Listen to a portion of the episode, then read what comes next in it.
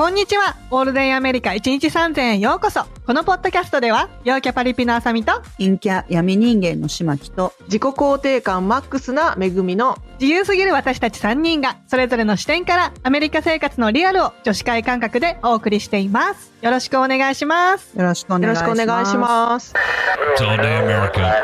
はい、今回はですね、アメリカのゾッとした話2023です。えー今までですね、ゾッとした話の第1回、その後はゾッとした話、えー病院編と過去にしてきたんですけれども、まあ、今回はですね、コロナによるパンデミックっていうものを挟んでですね、前回から現在2023年までに比較的最近皆様に起きたゾッとした話っていうものをご紹介していただければなと思います。えーっと、そうですね。私とあさみさんは今までもお互いのゾッとする話っていうのをですね、まあ、ちょっと交換してきているわけですけれども、うんあの、めぐみさん、いかがですか？そ うですね。私、最近、あの、オレゴンに引っ越してきてから割と平和なんですけど、ハワイにいた頃は結構危険な目にたくさんあって、それこそ、あ、そうなんですね。そうなんだ。そうそうハワイの方が平和そうなのにね。ハワイはね、平和な面とデンジャラスな、はい刺激的な面と両方ありまして、はい。ああ、そうなんだ。はいね、なんはいかあの、そう、あの、路上生活者の人にいきなりタックルされて思いっきり吹っ飛んだりとかしたことあるんですけどええ、ハワイにいた頃は。マジ？そうなんですよ。意外。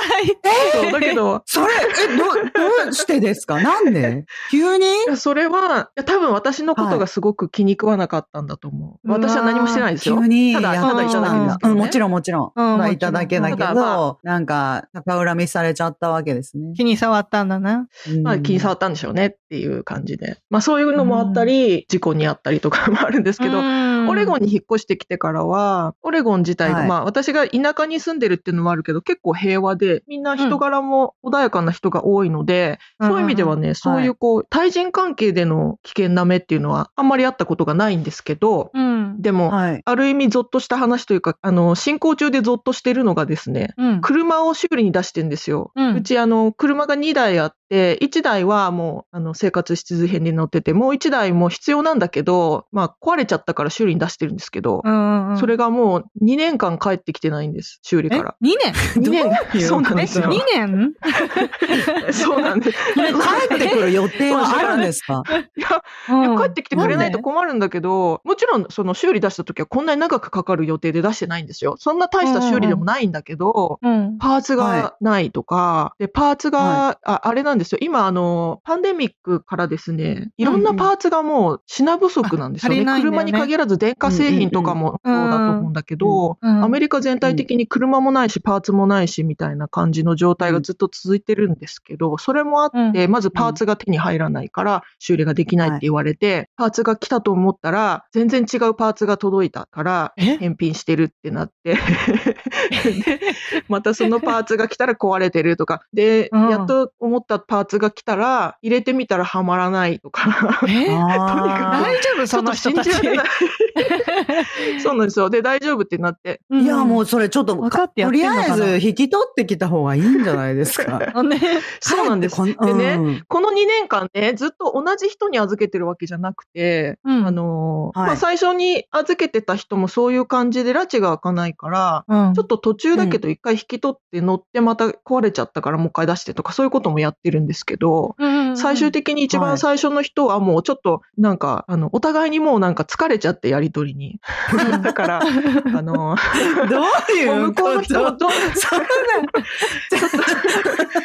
もうなんかあの、え、いつ終わんの？って、今どういう感じ？って聞いても、もう最初は、終わらない はい最初は、オレゴンの人って基本的にみんなすごく、あの、いい人たちだから、おあ、大丈うん夫、大丈夫、今やってるからねって、最初はそういう感じだったのに、もうだんだん、もう、こう、うちから連絡がいってるって分かると、もう、はーって感じで、もうあ 明らかに嫌そうな、もう手に負えない。そうですよね。で返してもらったらどうですか？うん多分直せないってことですよね。だからね返してもらったんです。で、別の会社に持ってったの。うん。で、実は以はい前こういうことがあって、すごく苦労したんですけど、大丈夫ですか、うん。って聞いたら、その新しいメカニックの人は、大丈夫、大丈夫、これだったら全然直せる。同じ車何台も直してきてるからって言われて、うん。同じ車種を。うん。あ、よかった。っってなったのに、ま、また同じ状況になってるんですよ。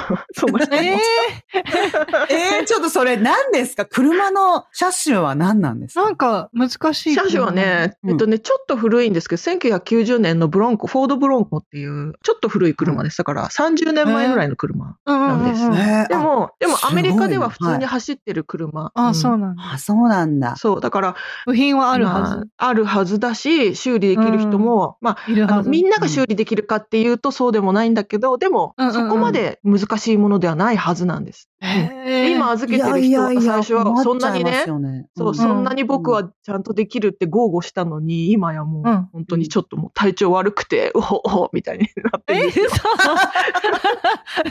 嘘。そうなんですよ。一体何がそんなに、あの、いけないのかっていうのをちょっと聞いてみたらどうですか？いや、だから私これ車呪われてんのかなってるんですけど。うん。なんかその車を受け取った人はみんな本当に具合が悪くなっているのか、あのその、その車自体に。何か、その、なんていうんですか、その部品がないだとか、その、なんていうんですか、その、な入れても治らないとかんないんでか、ちょちょっと状況を一回。聞いてみた方がいいですよね。あのね、聞いてんですよ。うん。え、それってお金払ってるの？うん、あのね、全部終わってからエスティメイトが来るあはあ、よかずなんです。ったよかった。うん。うんうん。はい。だから払ってないんですけど、でもうちからしたらもう、うん。そう、2年間車の、車ないの車がないっていう時点でそ う困っなんですよちゃいますよね。車なういし、その車の保険も払い続けてるし、乗んないのに。あ、そっかそっか。いや、ちょうんっと、そうだよね。レジスターもね、払ってるし。すごい損失だと思う。すごい損失ですよ、ほんと。そう、だから修理屋さんもねうん、一社夜逃げしちゃったんですよ。え？途中で。どういうこと？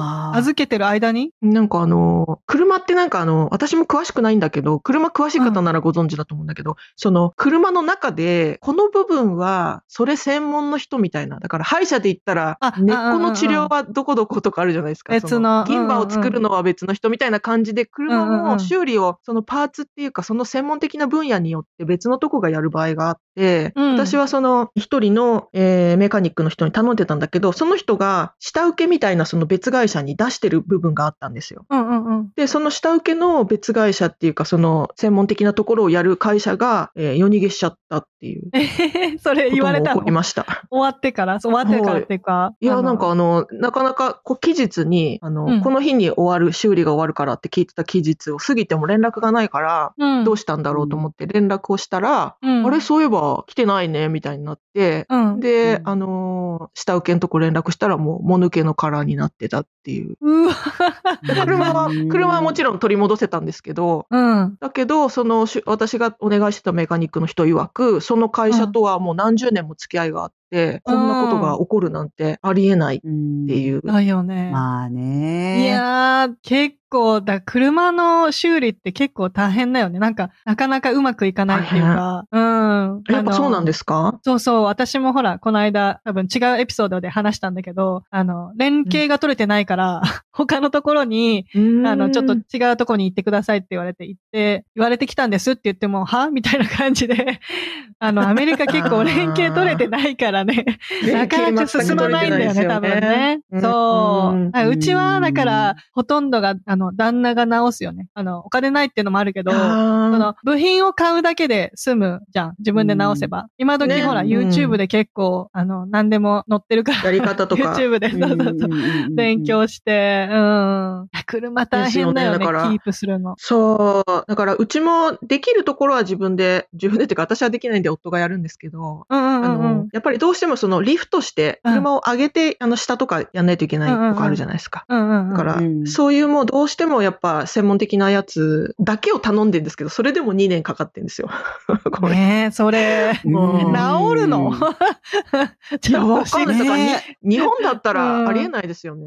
ありえない、ありえない。まずなんか、日本だったらこまめに教えてくれるしね、どんな状況か。ねそうですよね。だからもう諦めてほしいんだったら、うんあの普通にもうちょっと無理ですって言えばいいじゃないですか。うんでもね、言えばいいんですよ。引き取ってそのまま何もしないでずーっと持ってるっていうのがよくわかんないですよね。あー私もううん、わかんない。だから、多分、めぐみさんの方から、いや、もういいから返してっていうのを待ってるんじゃないかなと思う。そう最初の人はそういう感じでした。そうなのかなうんうんそう。最初の人はね、うん私はそれを感じ取って、うん。もうこれは引き上げた方がいいって、夫に言ったんですけど、はい夫は結構、いや、でも信じてるみたいになって、結構それで1年ぐらいロスしたんですけど。アメリカ人。そう。じゃあ、最初の人はそうやってこう、あ、うん引き取ってほしいんだなって分かったじゃないですか。今の人はどんな感じなんですか、今の人は、私はね、実は今の人に会ったことがな,、ないんですけど、あ、うん。あ、夫さんが去られてる。そう、夫がね、全部あの、やり取りしてるんですけど、はい。もう私は知らんっつって怒ってるんで。今の人は夫がやり取りしてるけど、でも、最初の人よりはやる気はあります。誠実では。やる気、やる気。うん。やる気は誠実ではあったし、あとその、なんだろうな、修理工場の会社がちゃんとしてる感じはした。最初の人よりは。ああ、なるほどね。うん。なるほどね。だけど、いやー、わまあ、かんない。だから、わはい。かんないです。まあなんか、でも、いろいろあるんだとは思うんですけどね。あの、うちの車が単純に難しいっていうのもあるし、うんパンデミックでいろいろ思うようにいかないっていうのもあるし、あとなんか多分、ご家庭の事情とかもなんかあんのかなって察してます。ちょっともう、そこまで察しないといいけないぐらいの。いや、ちょっと待って。本来は、車の修理に、その人の家庭の事情を察さなくてはいけないっていうこと自体があんまりないわけですけれども、まあでも、そのぐらうなんですよ。だからい、あんまりプッシュ、プッシュしすぎると、もうなんか落ち込んじゃうかなとか、なんかディプレッション、なんかね、うつ病とかなっちゃってそうもななんですよね。意外とね、きあんまりね、押せないんですよね。そうわかりますよよ。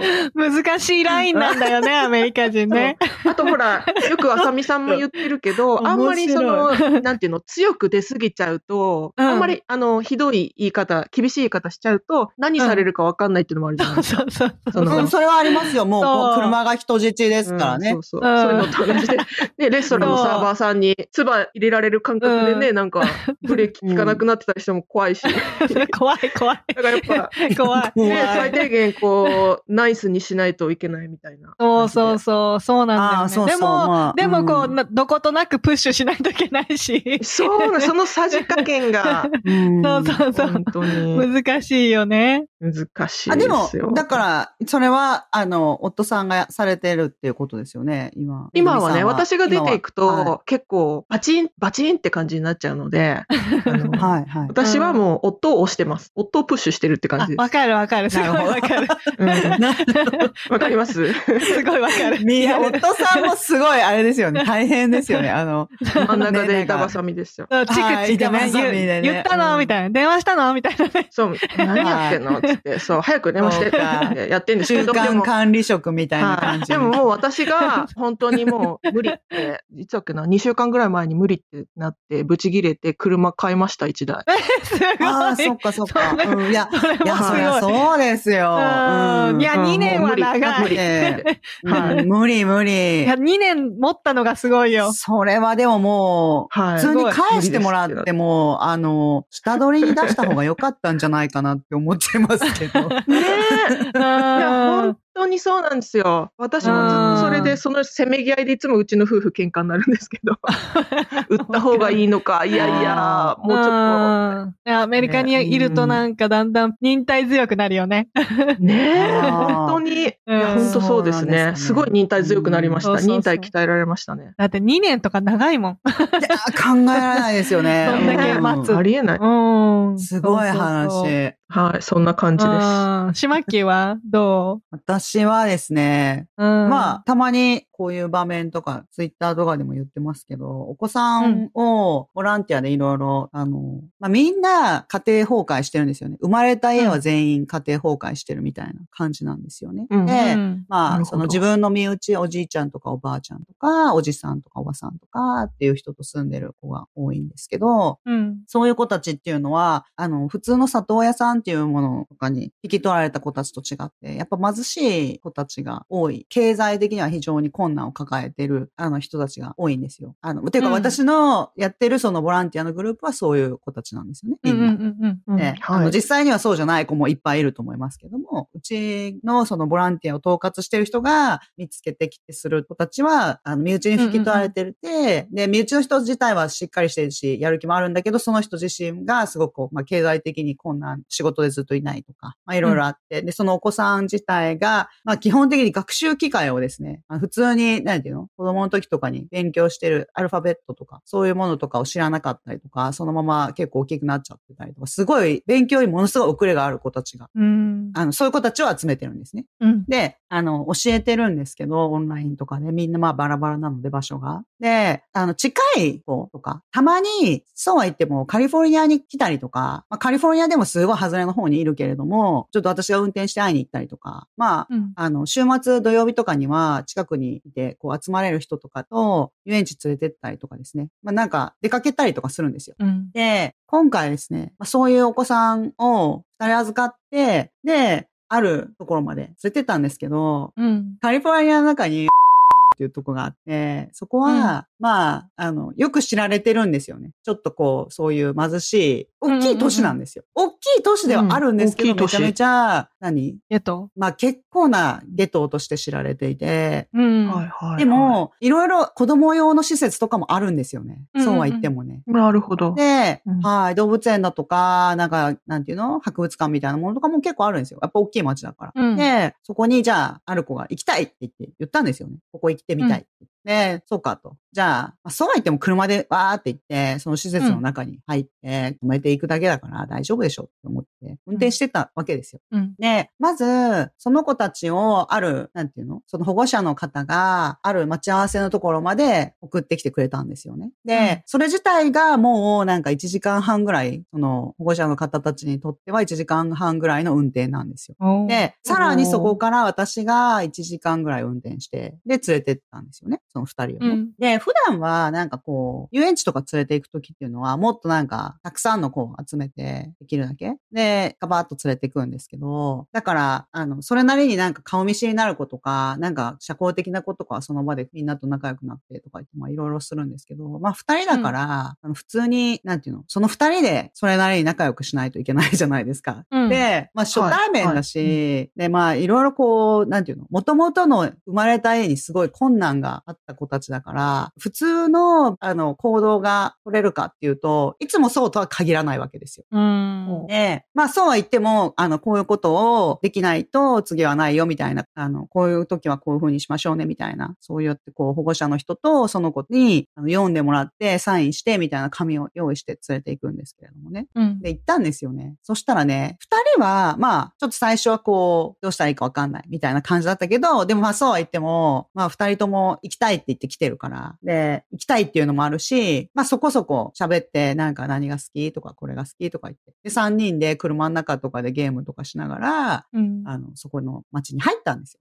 そしたらね、うん、入った途端に もうね、なんていうのかな。なんか、浅井さんがほら、この前言ってたみたいに、うん、あの人がわーって、自分が女だからっていうのもあるけど、うん、女がいるみたいな感じでわーって人が出てきたって言ってたじゃないですか。ね、ね、なんかね、浅井さん車運転してたらね、そうそうそう、女がいるみたいな感じでわーって人がいっぱい出てきたってして。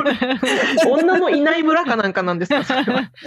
でもそういうことですよね。そこにはきっといないんですよね。うん女は全員たかるみたいな感じなんだと思う。そうそうそう。で、その街はね、なんていうのかな。なんかね、全然ね、怖いとかっていうよりも、普通の、本来そんなに街の外に、なんていうの、アメリカってほら、あの、人口密度も低いし、基本的に車社会だし、そんなに人が外にいないじゃないですか。うんうんうん。歩いてる人いないよね。うん。そうそう、歩いてる人いないいない。ほとんど見ないじゃないですか。だからね、すべての信号にね、なんかね、わらわらと人がいるんですよ。なんていうのかな、こう、田舎とかの、そうそうそう、信号で車が止まらないといけないところっていうのに、人がわーっているんですよ。うん、で、信号で、でも、そこの結構大きい都市だから、止まらないといけないんですよね。うん、危ないんですよ。で、私もね、子供も乗せてるし、うん。で、そう、行くじゃないですか。そしたら、やっぱりもう来て、車、ゴン、トントントントンってやられるわけですよ、窓とか。危ない。ああ、うん。うん。でも、開けていいんだか、良くないんだかもよくない。よくわかんよくダメ でしょ。絶対ダメ、絶対ダメ。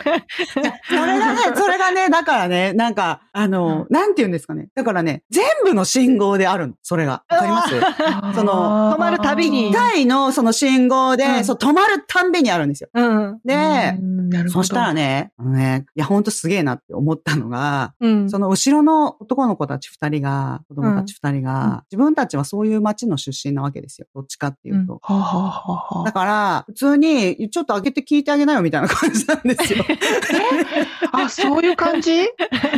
そうそうそう。うんで、コンコンコンみたいな感じで言うから、で、ちょっと開けて、うん何みたいな感じで開けてみたんですよね、一回。うんそしたら、なんかすぐに行けるときはいいけど、もう今赤になったって絶対ずっとしばらく止まらないといけないときってあるじゃないですか。うんうんうん。で、普通にこう開けて、そしたら、なんか、まあ、こうこうこういう事情で、こうこうこう風だから、ちょっと何ドルかくれみたいな話ですよね。で またね、悲しいストーリーをね。そうそうなんです。悲しいストーリーが。まあでも実際に、本当にね、なんかね、なんていうのかな、アメリカの人すごいなって思ったのは、結構なアピール合戦で全部の信号にそういう人たちがいるから、うん。あの、うんなんか持ってんですよ、写真だとか、なんていうの、こう。うん。あのね、なんていうのかな、なんか、科学、心を動かすね。科学フェアみたいなやつで、そう、ジャ、ジャニーズのファンの人たちがうちわ持ってるみたいな感じで、あのみんなが、なんていうの、なんか色紙みたいなやつ持って、そこになんか いろいろと書いてあるんですよ。うん。もういろいろ、こう、ストーリーボードみたいなのがあるんですね。そうそうそうそうな。るほどね。それで、なんかこう、いや、もうちょっとどうしたらいいんだろうって、まあでもまあちょっとぐらいお金でね、その少しのお金でね、済むことだったらねって思うんですけど、うんキャッシュを私は実はほとんど持ってないんですよ、普段。うん。持ってない持ってない。うん、私も、うんそう持ってない。そう、キャッシュを持ってないから、なんか、あの、本当に、なんていうの？車を駐車しとる時の小銭みたいなものしか持ってないんですよ。うん。うんで、その小銭をね、これ、クォーターを、なんか、どうだろうに、3ドルぐらいしかなかったんじゃないかな。それをガッて集めて、入ってあげようとしたら、うん。後ろのその子が、そんなのあげなくていいとか言って、開けろって言ったくせに。そう、この人たちはこうやってやってるけど、なんか普通にきっと家あるとか言って、だから絶対こうん。そんなのあげなくていいとか言って、後ろの子たちが騒ぎ出して。面白いね。いや、なんか子供ですよ。うん。でもまだ全然ちっちゃいんだけど、その辺なんそれもすごか身についてるんだね。そうなんですようね。んでもそれもすごい。で、どうせこの人たちはね、なんかドラッグとかお酒とか買っちゃってね、うちのパパもそうだったそう。なんだよ。すごいなんか、そうだよねそう、だから、あげたらよくないとか言って。うん。で、本当になんか、あの、なんていうの、どっかに行かないといけないとかだったら乗せてってあげたらいいけどとか言ってるから、いやいや、乗せる方が怖いだろうって。いやいやいやいやいやいや。危ないよ。乗せるのは怖えわって思いながら、でも、うんあの、その持ってるだけのあのクォーターをじゃらじゃらってあげようとしたら、うんなんか、うんクォーター重たいからいらないって言われたんですよ。あ びっくりしたれ。ね。でよく聞きますよねそうクォーター重いから、うん重いからいらないって言われて、いらないとかねあの言う紙の、紙のお金ないのかって言ってくるから、ない。うんないない。うん、そう。ね、紙のお金ないのかとか、なんかその、なんていうの？マリファナな持ってないのかとか言っていろいろ聞かれて持ってないよって言って。持ってなさそうだろ、どう見ても。持ってないし、持ってないし、お酒を持ってないし、あの、お金もないですよって言ったら、ななんだ、何もねえな、みたいな感じで終わったっていう話だ。ひどい。ひどい。ひどいね。ひどい。そう。で、のその後ろにいる子たちが、私と全然ほら、人種が違うじゃないですか。うんうん。で、だから、うんうんうんうんあの、その子たちをどうするんだとか言って聞かれて、あどうするんだなるほど。どうするんだって、私、普通にちょっとこう、こういうところに出かけてエンターテインするんですよって言ったら、うんはい、みたいな感じで、なんか変わったやつがいるな、みたいな感じで。そう、そうなるよね。大きなお世話ね。そうそうそう。でも、そうやって、あの、喋るじゃないですか。それでも。うんうんうんそれでもね、最後にはね、あの、窓開けてくれてありがとうってとか言うんですよね。結構ジェントルなんですよね。うん そこはちゃんとしてるし。そう。そうなんですよ。だから、開けないからみんな多分。だから、なんか窓開けてくれてありがとうとか言って、なんか、あの、God bless you とか言って言われて、なんか、すごい、すすぐに対応できなかった気持ちが。わかるわかる。そうですね。振り幅がすごいですね。ギャップがすごい。ね そう、あそう、ーそうなんですよ。もうでも、でも普通に最後の方は普通に窓全開でがっつり喋ってましたけどね。結構フレンドリー。そうなんだ。そうそう、結構フレンドリーで、いろんな人たちがいっぱい来たの。で、いろんな人たちがいっぱい来てうん、で、あの、窓開けて、わーって喋ってるの珍しいから、で、わ3人でわーってね、車の中からも、でわーってみんなで喋ってたら、そしたらおまわりさん来たんですよ。で、おまわりさん来あてー、お早く何やってんだって、は人が集まってるから早く行きなさいって言われて、そうだね。え、その島木さん、そのすべての一連の流れを、その赤信号の間に全部やったんですか？あ、違います。もう赤信号だったけど、うん。その赤信号うんうん。でその開けるじゃないですか。で、もうバーって喋り始めて、いろいろ喋ってって言って、やってたら、結局だから、うん。あの、話が長くなったから、もう全然赤信号だけども、止まって普通に。うん。で、どんどんどんどん周りから追い越されながら、あ すごい。わ脇に止めて。いや、でも、本当ラッキーだよね、それは。一応ダメはダメだよね。そうなんですよね。あそうそう。危ないから怖い。うん、うんダメだと思う。そうですよ。危ない、うん危ないと思そういますよ。そうそう。うんあの、メンフィスなんかだと、キャッシュないって言うと、あの、ピストル出てきたりするから、その辺だから分かんないじゃん。怖い誰は大丈夫とか、誰は大丈夫じゃない分かんないから、本当そうそう。だからね、うんそれができたのはね、やっぱりね、たくさん人がいたからですね、周りにね。あそうか周りにいっぱい人がいて、うん目撃者がねすべての信号でなんか似てるようなことやってるわけですよ。だから、うんあの、まあ、ほとんどの人はビャーって行っちゃいますけど、でも、あさみさんみたいに、やっぱり中にはもう信号止まらないでガーって行ってる人もいた。だから、あの、帰りにね、その遊びに行った帰りに帰ってくるときは、うん事故があったんだなって、あの、ほら、道路にガラスの破片とか落ちてるときあるじゃないですか。うんそういうあのをちらちら見ましたよ。ああ、うんそう。だから本当なんか何？こう、トラップとかもあるから、何か車が故障しちゃって、道路のど真ん中に止まってブロックしてて、で、その、うん。まあ、うちの旦那の場合だけどね、その、はい。会社の帰りに、会社のそのパートナーと一緒に、あの、乗ってたら、変なところに道路のど真ん中に車が止まってるんだって。うんで、止まらなきゃいけない。な。そう。で、止まったら、そう、なんか向こうも、なんか、こっちに車の方に近づいてきてるから、とりあえずうん、ピストル用意したんだって。で、うんうん明らかにこうドラッグやってるっぽい感じで、うん。もううん絶対怪しいっていうのが分かったらしくて、で、窓閉まってるけど、もう窓閉まってても聞こえるぐらいの怒鳴り声でうん、ピストル向けて、それ以上近づいたら撃つぞって言ったら、ごめんなさいって逃げてったみたいななんだけど、あ その後よかった。そうそう。その後、その、あの、旦那のパートナーが、いやー、メンフィス出身のやつがいてよかった、みたいな感じで、ちょっと、いや、本当ですよ。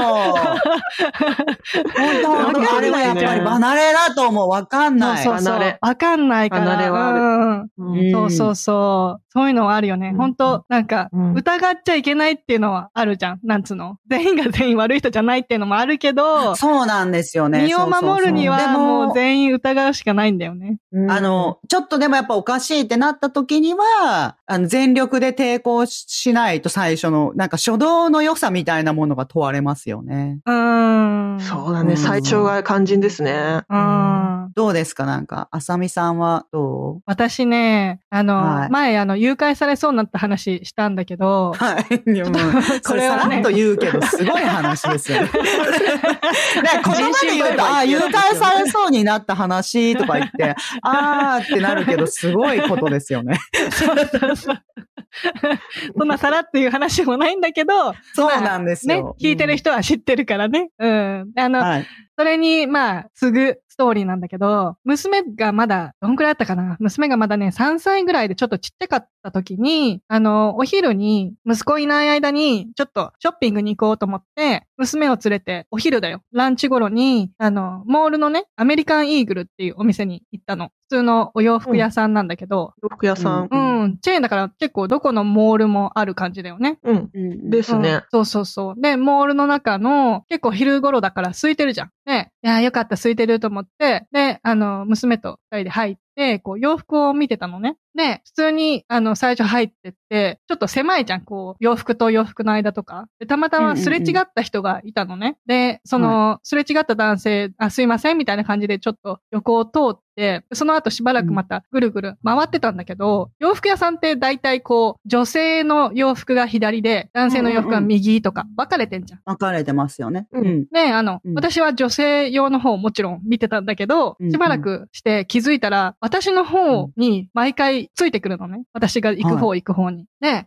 いやなんか、ついてきてる気がするなと思って、で、場所を変えるたびにちょっとちょこちょこ、ちょっと気にしてみながら回ってたんだけど、男性なのに女性のものを 手に取って見てんのね。ちょっと、はい、あの、普通に若めの男性だし、なんつうの、30代ぐらいかな。普通、見た目も普通の男性だったから、うん、あの、不審者とか、ホームレスとか、そういう感じの見た目でもなくて、うん、本当に普通の綺麗めの格好した、うん、あの、30代ぐらいの男性で、私もほら、彼女の洋服見てんのかなとか思ってたんだけど、しばらくして、振り向いたら、その洋服の影からカメラをこっちに向けてんのね。へー。怖い。うん。えと思って、なんかこっち向けてると思って、だからまたしばらくうろうろしてる間に、こう、その人を見ながらね、うろうろしてたら、やっぱり洋服の隙間とかから カメラを出して、こっちに向けて、怖い怖い。撮ってるっぽいのよ。うん、そうそうそう。はい。で、私もほら、確証はないから、お店の人にね、ちょっとそこにいたお姉さんに、すいませんって言って、あの、うん、確証はないんだけど、あの人がついてきてる気がして、カメラで撮ってる気がするんですけど、うん、私またぐるぐる回るんで、ちょっと見といてもらっていいですかって言ったの。うん、で、あの、しばらくしてぐるぐる回って、また洋服見てたら、そのお店の人が来てくれて、あの、僕マネージャーなんだけど、やっぱり、あの、あなたについてってると。ね、ついてってるし、カメラをずっと向けてると。ね。やばい。その間なんかずっとね、こう、何、カメラの位置が低いわけよ。こう、ひざまずいて撮ったりとかしてんの。で、ちょ、もうバレバレ。えー、そうで、それ？バレバレじゃないですか。そう。で、なんか、あ、娘の高さかなと思って、娘をとりあえずずっと自分の腕の中にずっと囲った状態でうろうろしてたんだけど、うんうん、しばらくしたらそのマネージャーさんがちょっと今、セキュリティに連絡したから、安心してくださいみたいな感じで、もうすぐ来るからって言われて、また、うん、あの、私も私なんだけど、しばらく普通に洋服見てたわけよ。ね、うん、そしたら、セキュリティの人が入ってきた時に、その人真後ろで、本当スクワットしてる状態の形で座って、カメラこっち向けて。どう不自然。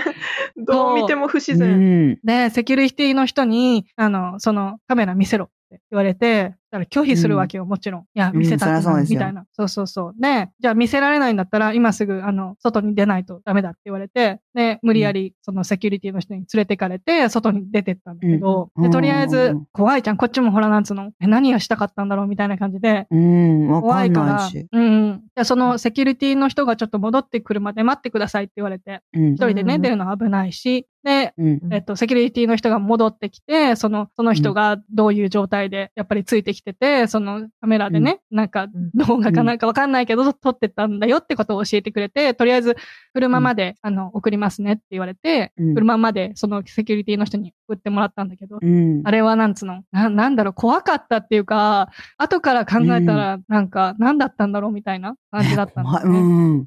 何かわかんないですよ。気持ち悪いですよね。何だった、それ何が撮られてたんですかね？娘さん？そうそうそう。何が目的だったんだろう。そう、それがね、娘さんの方がターゲット？と、と、私はそう思ってるんだけど、その、なんつうの、本当わかんないじゃん。あの、動画も見せてくれなかったし。そうですね。それ見ないことにはわかんないですよね。そうそうそう。その、うん、なんか、誰を誘拐するか狙ってたとか、何、集めてるとかわかんないけどね。うん。娘を取ってたのか、その、だから、やっぱ、下半身だから、私のケツを取ってたのか、みたいな。笑っちゃいけないけど。ごめんなさいね。笑うとこじゃないけど、その、今ちょっと急にケツって持ち出してきたから。急にワードチョイスがちょっとおかしかった。そうそうそう。まあ、私はね、そう思わないけど、男性からするとその可能性もあるらしくて、なんか、あの、私、ほら、いつもはすごい派手な格好してるんだけど、その日は本当、あの、ジーパンにちょっと長めの、何？大きめの T シャツ着してたから、その、うんケツも隠れて、ほとんど隠れてたし、なんでケツケツもねケツなんだケツが隠れて。だから私的には違う。隠れてたのね。そう私的には違うと思うって言うんだけど、いや、わかんないみたいな。うん。男性からしたらね。まあでもわかんないですよね。うん。うんそうそうそういや、本当実際わかんないですよ。だってどういう好みがあるか、本当わかんないですもん。わかんないよね。そうだねなんかそうそうそう。うんそう。なんかね、やっぱり、ほら、あの、風俗店とか、私住んでたところとか、結構近くとかにもありましたけど、うんその、あの、理解できないプレイがあるんですよ。本当に。普通の人たちには。わかるわかる。そういうことだよね。まあそういう、うん、いろんな需要があるから。そう。そう。そうなんですよ。だからわかんないから、やっぱそれ見るまではもう本当ただわからないっていう感じですよね。そうそうそう。だから、その、うん何、真っ昼間だし、あの、アメリカンイーグルって普通のね、ちゃんとしたお店だし、そんなところで堂々とやることじゃないって思うじゃん、私たち的にはね。そうでね。そういうことする人がいるんだよね。普普通のお。店ですもんね。うん、ほんとほんと普通のお店ですからね。そうそうそうそう。だから、それから私、あの、防犯の催涙スプレーをうん持ち歩いてる。見た見た。うんうん、そうそうそう。いいことだと思う。だからあれをこうう、ブラブラしてることで、なんつうのあの、やり返すぞ、みたいな。ん、うん、ちょっとはね。意思表示そういうこう、うん意思表っていう示。か、そうそうそう少なくとも、その私はそういうことに警戒していますよっていうことを、そうそうそうそうあの、うんがわかるじゃないですか、他の人には。うんやっぱりなんか、うん、警戒心。全然警戒心がなさそうな人っていうのと、やっぱ少しはあって、何かしたらすぐに対応しますよっていう人とだと、やっぱり全然違いますもんね。ね。そうそうそう。うん。いやいやすごい話、びっくり。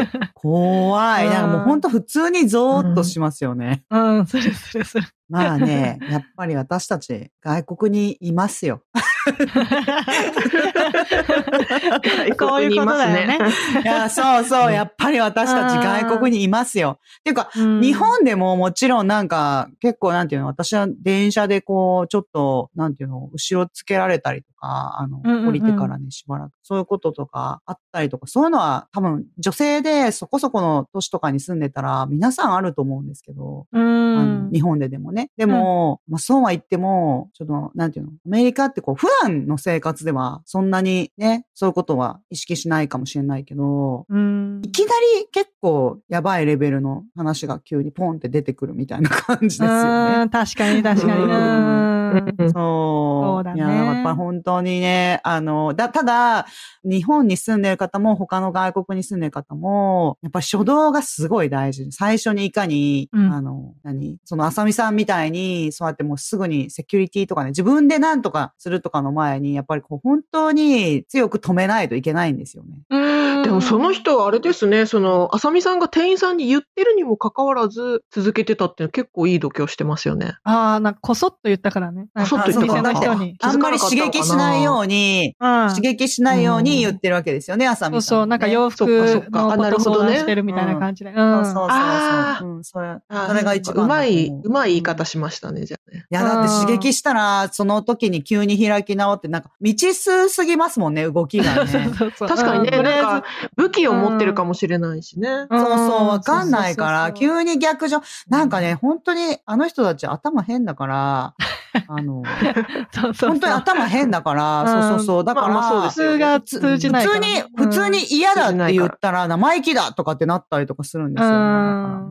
かるわかる。笑っちゃいけないけど。うまいことやでもそういんなきゃいけないよね。う謎理論もね、してくるから。そう、だからもう、痴漢よけスプレーみたいなやつとかもすごい有効だと思うし、まあ皆さんね、あの、防犯意識は、本当に、あの、みんないい人に見えてもわかんないですから。そうそうそう。うんとりあえずこう。あの、やり返すぞっていう、あの、気持ちがあればね、あの、ちゃんと気をつけて行動してれ。ば、ううんん。そんなう、んそこまで危ないってことはないからね。普通はですね、そこ、それで回避できるっていう感じで、まあその人たちは結局もっと弱い人を狙うのかもしれないですけど、まあそうは言っても、皆さんご自分でね、本当にね、あの、初動っていうのをね、大事に、それぞれの環境がありますけれども、うん本当に気をつけていただきたいなと思いますね。うん。はい、今回はアメリカのゾッとした話2023でした。こんな感じでいつもお送りしているのですが、Apple Podcast、Spotify、Voice、YouTube などでレビューやコメントを残していただけたら嬉しいです。オールデンアメリカ .com にはお便り箱もありますので、皆様からのご質問など3人一度楽しみにお待ちしております。オールデンアメリカ1日3000は毎週金曜日の配信です。このポッドキャストが皆様の楽しい一日を過ごすきっかけになってくれたら嬉しいです。お相手は私私、めぐみと、ちまきと、あさみでした。では次回のエピソードもお楽しみに。えー、Have a good day! Yep, it's all day America. They're breaking it again.